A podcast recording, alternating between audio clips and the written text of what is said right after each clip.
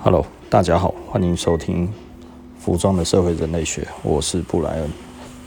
啊，今天聊点什么呢？呃，今天我们来聊一聊，嗯，手工。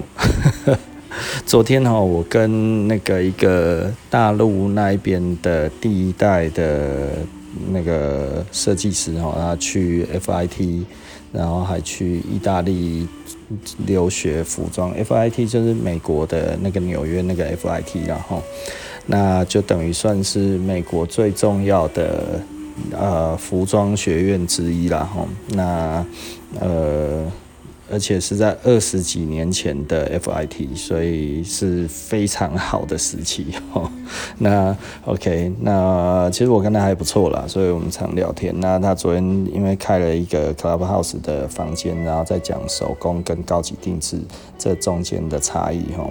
那也不是真的在讲差异，其实我们是在讨论。那所以呃，他就邀请我去讲讲话。那可能有一些人有要有听到了哈。那我大概就讲了一些我所认为的，呃，这些手工跟这个的差异。那当然还有其他的产业，大家也讲到了一点点的脚踏车，然后讲到了一些手表。那这一方面，那它的差异到底是什么？其实老实说，所所谓的手工，手工是不是一定真的就很值钱？老实说，呃，我们都希望这么认为，但是实际上我们都晓得没有那么值钱。那但是呢，品牌的手工为什么又超级值钱？那为什么我做的手工就是这么没有价钱？对不对？这这不是很很很奇妙吗？所以他昨天有一个，因为现在很多的那个那个。艺术品已经开始想要那个虚拟，呃，变成一个虚拟货币这样子的方式来发售哦。那所以他其实呃，昨天就有这一类的人来聊天。那这个这个话题其实老实说了，这个在中国或者其他新兴市场国家，它其实是非常非常蓬勃的。为什么呢？因为这些国家现在钱很多很多很多，所以他们这个其实是各种的新型的金钱游戏哈。那我们台湾为什么这么不热衷呢？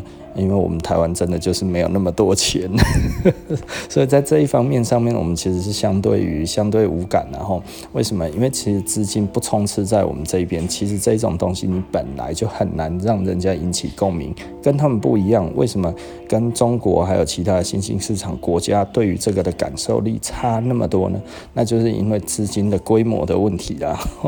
那这是其实是题题外话，所以我们就不多谈。好，那 OK，那回到这个的问题上面。来看的话，其实很重要的一点，我觉得手工它其实要讲求的，其实还是它的做的好不好。那好不好的话，其实跟经验有关。那经验的话，是不是做得越久，它就会做得越好？道理上面看起来是这样子，但是有的时候又会出现另外一种问题，就是呢，它其实用了一个技术。或者他呢，只用了一个手法，然后用了四十年，算是四十年经验吗？或者是他其实在四十年之间不断的精进他自己的手法，然后变成另外一个新的方式，然后呢再精进、再精进，然后再进化、再进化。你要知道哈，所有的东西。它其实是没有尽头的，然后那所以有一些人就会觉得，有的时候我会听到一些谬论，然后那比方说，哦，这个老板他今天出来讲了一句话，他讲什么呢？他讲说，哦，哎，我这次的东西又比上次好了。那有一些人就会觉得，就是一听到就是说，嗯，那难道不会是上次的就比较不好吗？那这一次的真的就是比较好的吗？你的骗笑哎，为什么你要说这种话？啊，我必须要说哈。站在以我自己的立场上面来看，我如果今天讲说我真的做的比之前好，其实就是真的做的比之前好。可是呢，那之前是不是真的做的比较不好？对，之前的确做的比较不好，但是呢，也是之前那一段时间我能达成的最好啊，你懂意思吧？人是一直在成长的，所以你三年前跟五年前跟十年前，如果你做的东西是一模一样的东西，那这样子你的人生在干嘛？对不对？所以你要说你的经验是到底是进步的经验，或者是守旧的经验。这个其实是完全不一样的范畴哈，所以诶，你会觉得诶，那老板照你这样子讲的话，那有一些他们其实就是数百年来都做一样的东西，这一些人不就都不会进步？嗯，倒是也不是这么说，而是这一个技术如果在他们经过了一百年前的那一代，已经做了六七十年之后，已经到边界了。哦，也就是说，他要在突破已经很困难的时候，那当然他就很难再进步了。除非更好的技术，除非更好的材料出来的话，才有办法改变它这个制成。然后它已经到最好的时候，那你要怎么样到最好？那个就没有办法了，因为它已经到极限了，所以它发展了两百年，也许第五十年、第六十年的时候已经到极限了，就跟我们一样。我到现在，我其实我们还在持续的进步，但是你要说可以跟十年前进步的一样多吗？或者是跟十五六年前、十八年前，我十八年前跟十七年前那个差异是很大的。跟十六年前、十五年前这个中间的差异，其实每年都差很多。可是你说到我现在这样子，我还能差很多吗？越来越难了，然后，所以你现在听到我讲的突破，都真的是突破，你知道吗？但是我没有办法每一个产品都突破。但是实际上呢，有一些其实它真的就是慢慢的在突破。那所以呢，又回到另外一件事情上面，手工一定很值钱嘛？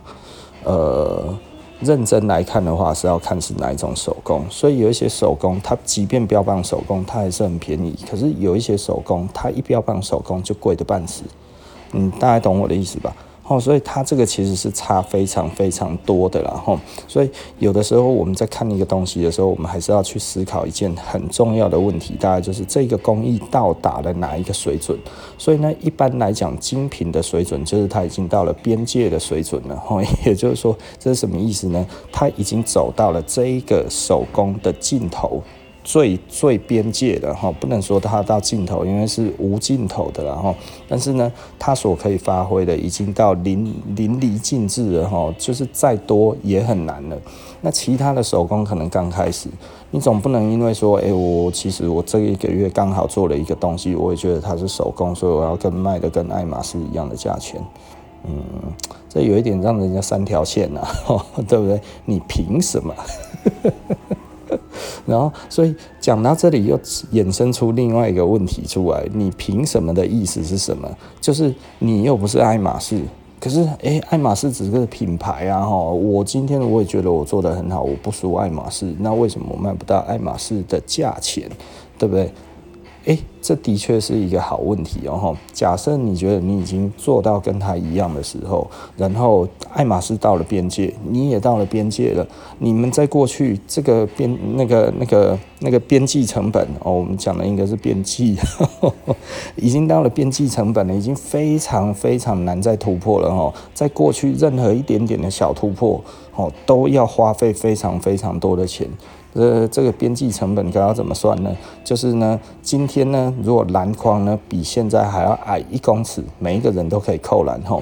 然后呢，再然后，但是如果只有矮五十公分的话，那这样子可能差不多又刷掉了三分之二的人没有办法扣篮了。哦啊，然后如果再高再低三十公分呢，也就是说呢，它本来呢从低一公尺哇，大家可扣篮，然后呢变成低五十公公分的时候，诶，就很多人扣不到了。然后如果假设只低三十公分呢，以现在的高度往下低三十公分，可能就很多数的人都已经没有办法了。然后因为那个大概就只能敲到篮板的那一个高度。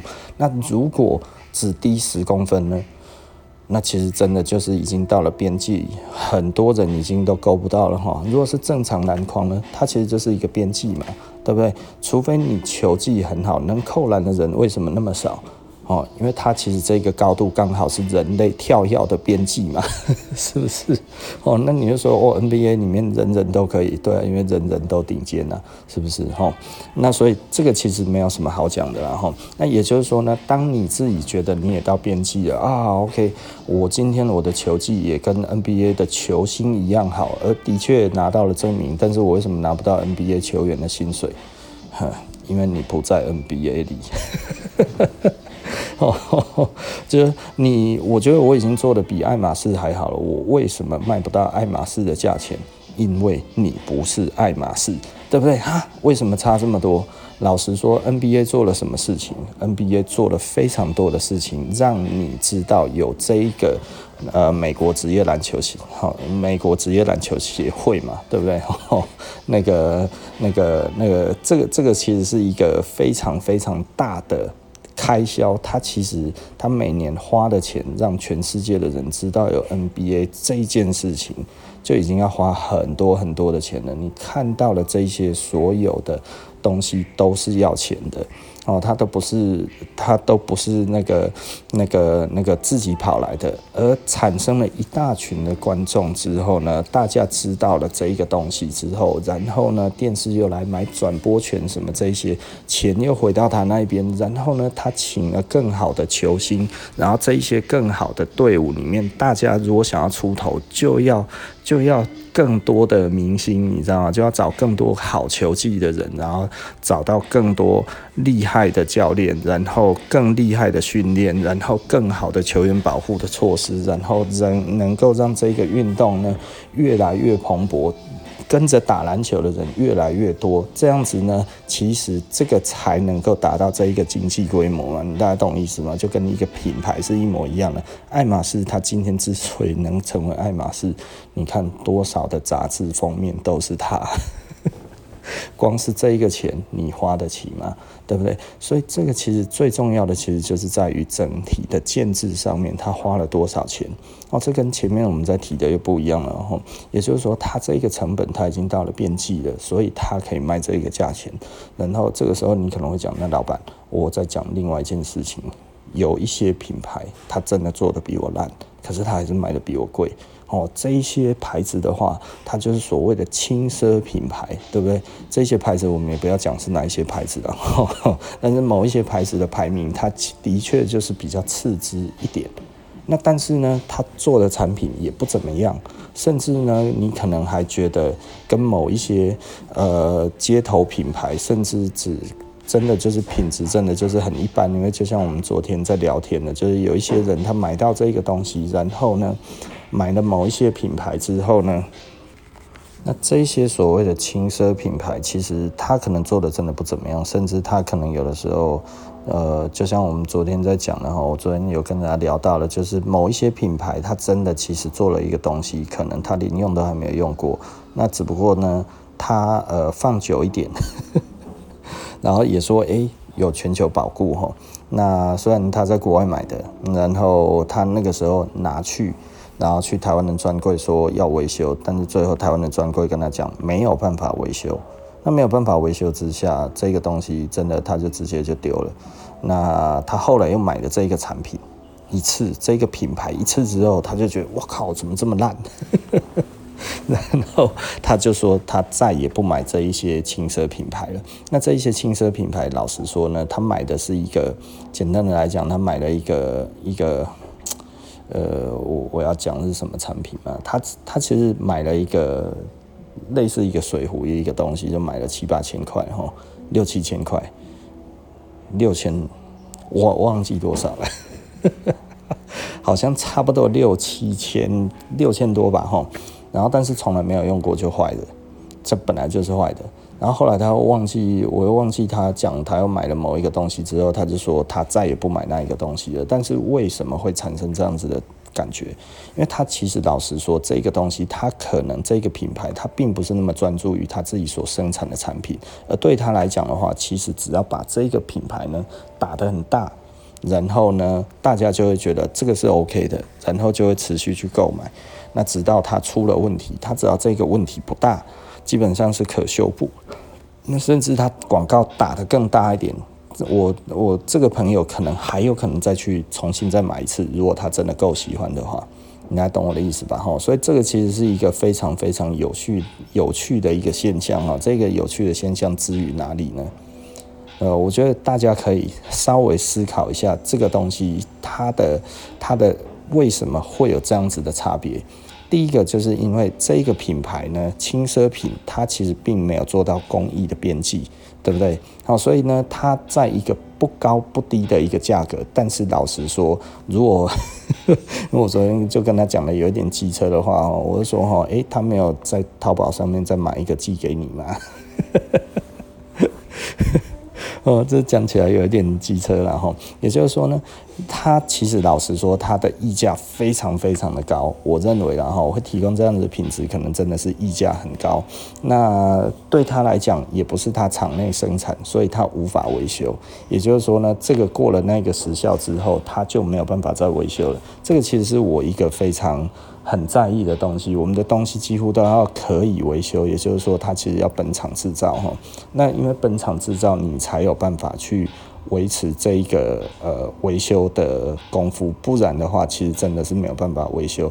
有些东西是很难维修的，比方说你像一些皮夹啊，或者什么这些东西，那这样子的产品来讲的话，它其实你要能够说它真的是好的吗？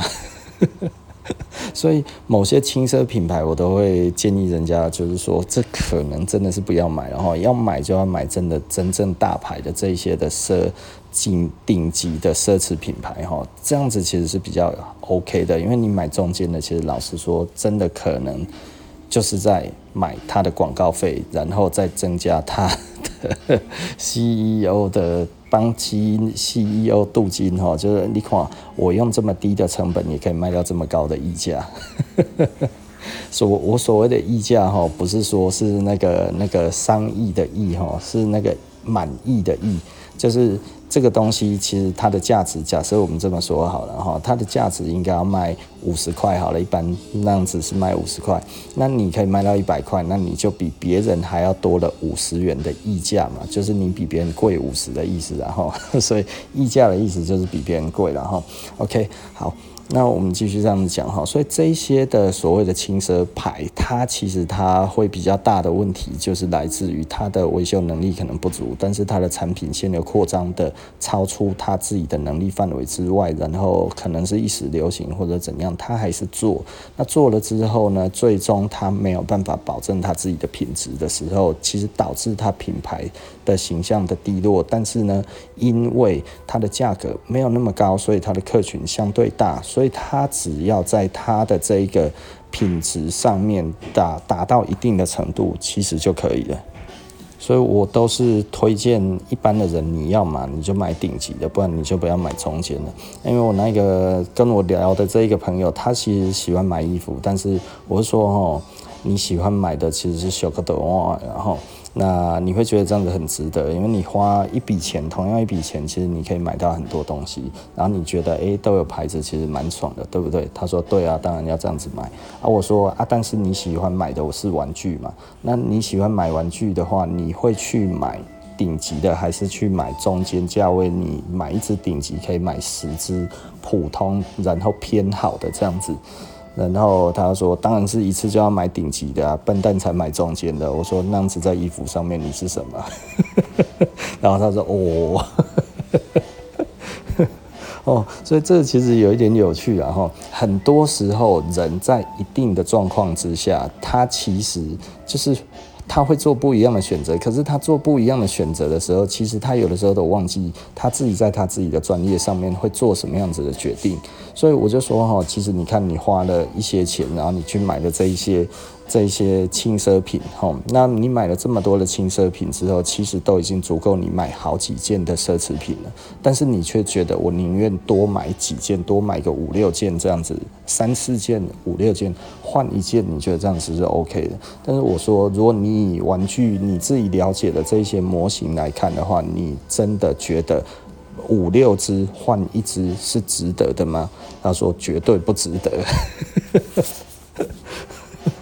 所以所有东西都是一样的哈，所以我就跟他讲，我说如果是我，我买牌子的话，我只买那一种已经做得很好的那一种大的牌子。然后他真的，我觉得真的认真做得非常非常棒。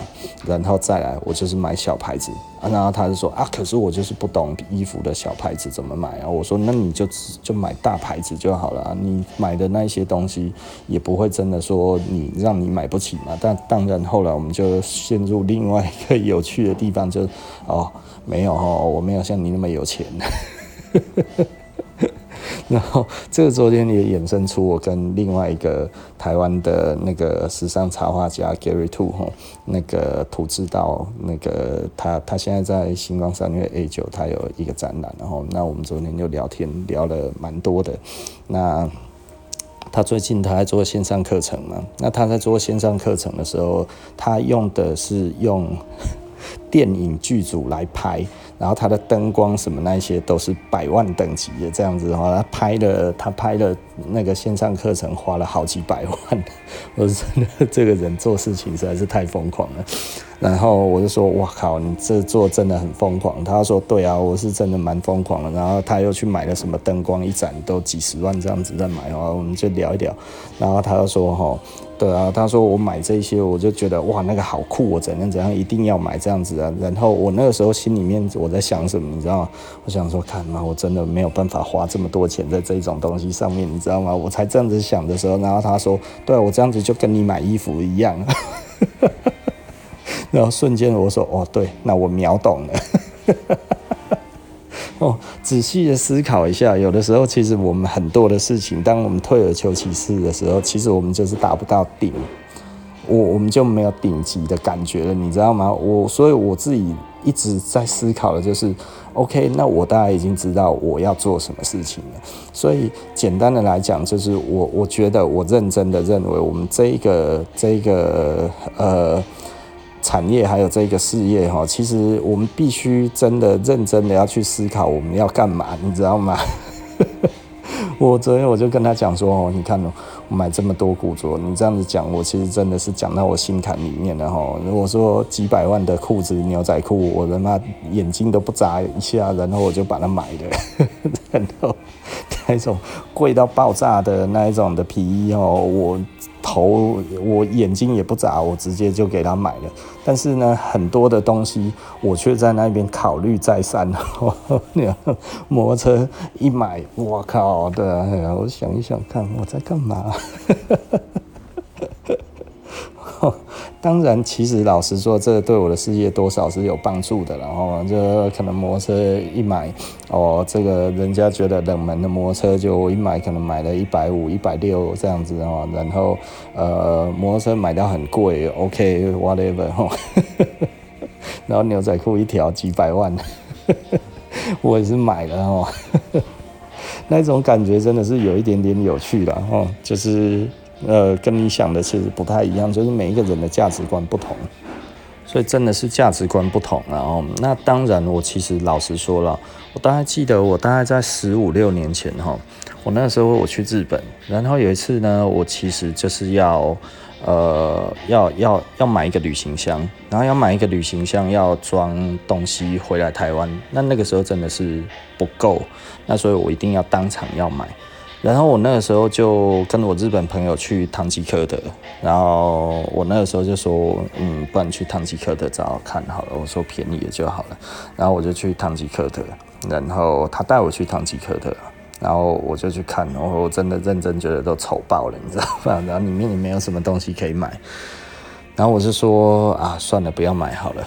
然后隔天我要回去之前，我去买了一个 Harry Potter 最大的。那那一颗好像我记得差不多快要十万日币哈，所以那个时候我后来就拿过去，他说：“哎，不然你怎么没有去买便宜的那样子？”我说：“其实我后来想一想，我买回去再便宜，我都不会再用第二次了。那我觉得我应该就要买我想用的东西。那我想用的东西，我觉得这一个的价钱大概和我想要用的样子，所以我那个时候就直接把它买了。”那那个时候对我来讲，老实说，这笔钱是不小的一笔钱哦，因为他那个时候我真的我的手头没有很宽裕哈，那一刷就刷了大概十万日币这样子的那个感觉，其实我到现在其实呃，那次是我觉得我的人生当中最大的一次的。不一样的消费，所谓的不一样的消费是什么呢？就是我不会因为我觉得我只是要将就用的东西，然后呢，我就将就着买，因为我已经没有这样子的消费习惯了。我用都是用我自己会满意的，你知道吗？也就是说呢，基本上我觉得我都有要再次用它的这一个的准备。所以呢，我如果我已经很确定，因为那个时候我一年没有飞几次，我那时候一年大概只有飞四五次而已吧，吼，可能再多一点，maybe 哦，有有再多一点，然后大概反正一年差不多也差不多在八九次左右。那那那个时候，我其实就真的就是那一次买了之后，后来我其实真的用了，因为那个东西现在都还在哈，都还好好的，我应该用了几十次有吧哈，所以实际上其实它是非常划算的了哈。那对我来讲的话，我觉得这就是一个好的使用的方式，符合我自己的使用习惯。然后我拿在手上呢，我自己也觉得这个跟我是合衬的。然后我在用的感觉，我也觉得，诶，这个东西深得我心的那种感觉。所以十几年过去了哈，我现在都还在，都还在使用哈。所以这个对我来讲的话，这就是一个不会浪费的钱。对不对？你大概懂我的意思吧？我也可以花三千块，对不对？但是我三千块，我如果下次再忘记，我又要再花三千，你懂我的意思吧？那我觉得这样子就不划算了。所以对我来讲，我永远都是在找我自己觉得，诶，我每次用起来都会很开心的东西。而这个东西，我看得懂它的好坏，然后呢，我自己觉得这样子很值得。我只买这种东西而已。对，我觉得人生当中，大家也都应该要从这边去寻找你所要的东西，然后好好的用，用很久就对了。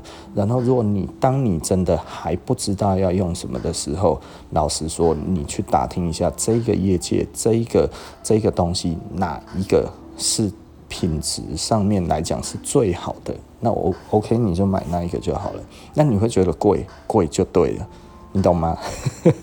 贵就对了，不贵都不对。不贵的东西，你觉得便宜的东西，最后都是垃圾，好吗？你要花那些钱买垃圾吗？不需要吧，垃圾应该不用钱。那当你越来越懂的时候，你就来买小牌子，哦，就买我们像我们这样子的牌子，对不对？我们有我们自己的售后保障，有什么这些东西，我们尽尽力把自己的东西做到最好。我觉得这其实是一个非常。呃，我觉得是一个非常嗯实际的事情，也就是说，你真的要花小钱，你必须要看得懂哪一些东西其实是相对好的。我觉得这个其实才是比较重要的啦。哦，我觉得这个这个大概就是给大家的一些建议。那从一开始我们讲的所谓的手作跟高级定制，它的差异在哪里？其实就是差异在于这一个边际是不是到了。那边际到了的时候，又有高低价之分。那其实就要问你是不是有这个欣赏的眼光了。哦，我觉得这个其实是非常非常的重要了哈。对我来讲，呃，我们的东西绝对没有到边际。因为呢，我们的价格真的还有一段路要走，但是呢，相对来讲，我们某一些东西已经做到边际了。那我们做到边际的东西，其实我们都推的都还不遗余力的在推。但是不会是所有的产品都到边际哦。那因为你要全部的东西都到边际，我的价格大概还有一段路要走哦。我讲的是价格还有一段路要走，就是真的到那个样子。但是我为什么还会推荐我们自己的产品呢？因为实际上我们 如果跟轻奢品牌比的话，我们是远胜品轻奢品吧。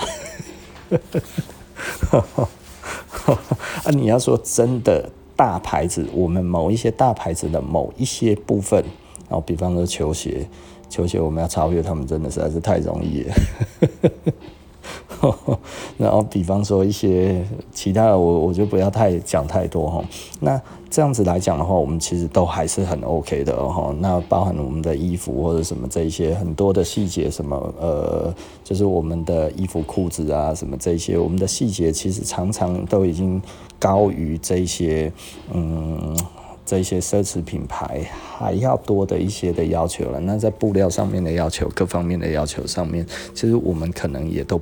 不不差了哦，但是有一些东西还是有差一点点的。那我们的银饰其实最近也一直还在改造哈。实际上，我们这三四年的时间，这哎、欸，这六六七年的时间，我们已经换了四家了。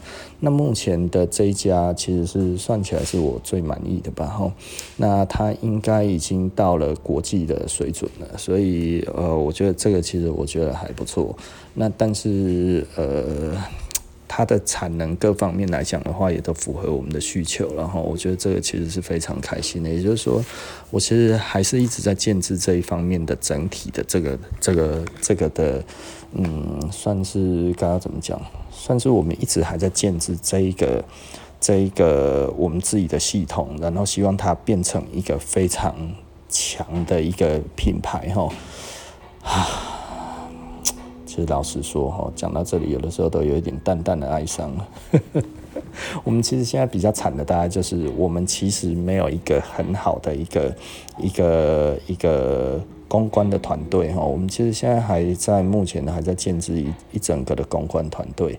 那呃，目前有一些眉目，那我们大概也开始在做一些我们自己想要做的东西。那慢慢的，也许整个后面会越来越好。那我当然也会希望它越来越好，然后。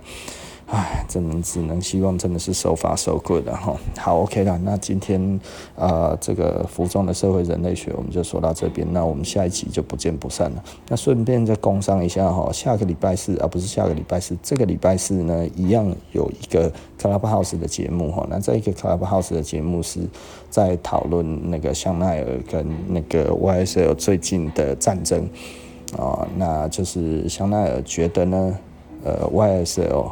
嗯，去做了他的 Tweed Jacket，那呃，以我的观点来看，我觉得做起来，嗯，的确是有香奈儿的影子蛮重的了哈。那但是这样子算不算是抄袭呢？对不对？哈，那香奈儿认为它是全世界做 Tweed Jacket 最好的，这个是不是成立呢？我觉得这是一个有趣的话题话题。然后，那礼拜四的晚上十一点，哦，都欢迎大家一起来 Clubhouse 来收听我们的。服装的社会人类学，啊，我们就一样跟 Diva，然后 Claire，还有呼吸哥，然后我们在我们四个不同的职业的角度去看这件事情，嗯，那 OK，那就我们今天的节目就到这里了哈，那下一期不见不散，拜拜。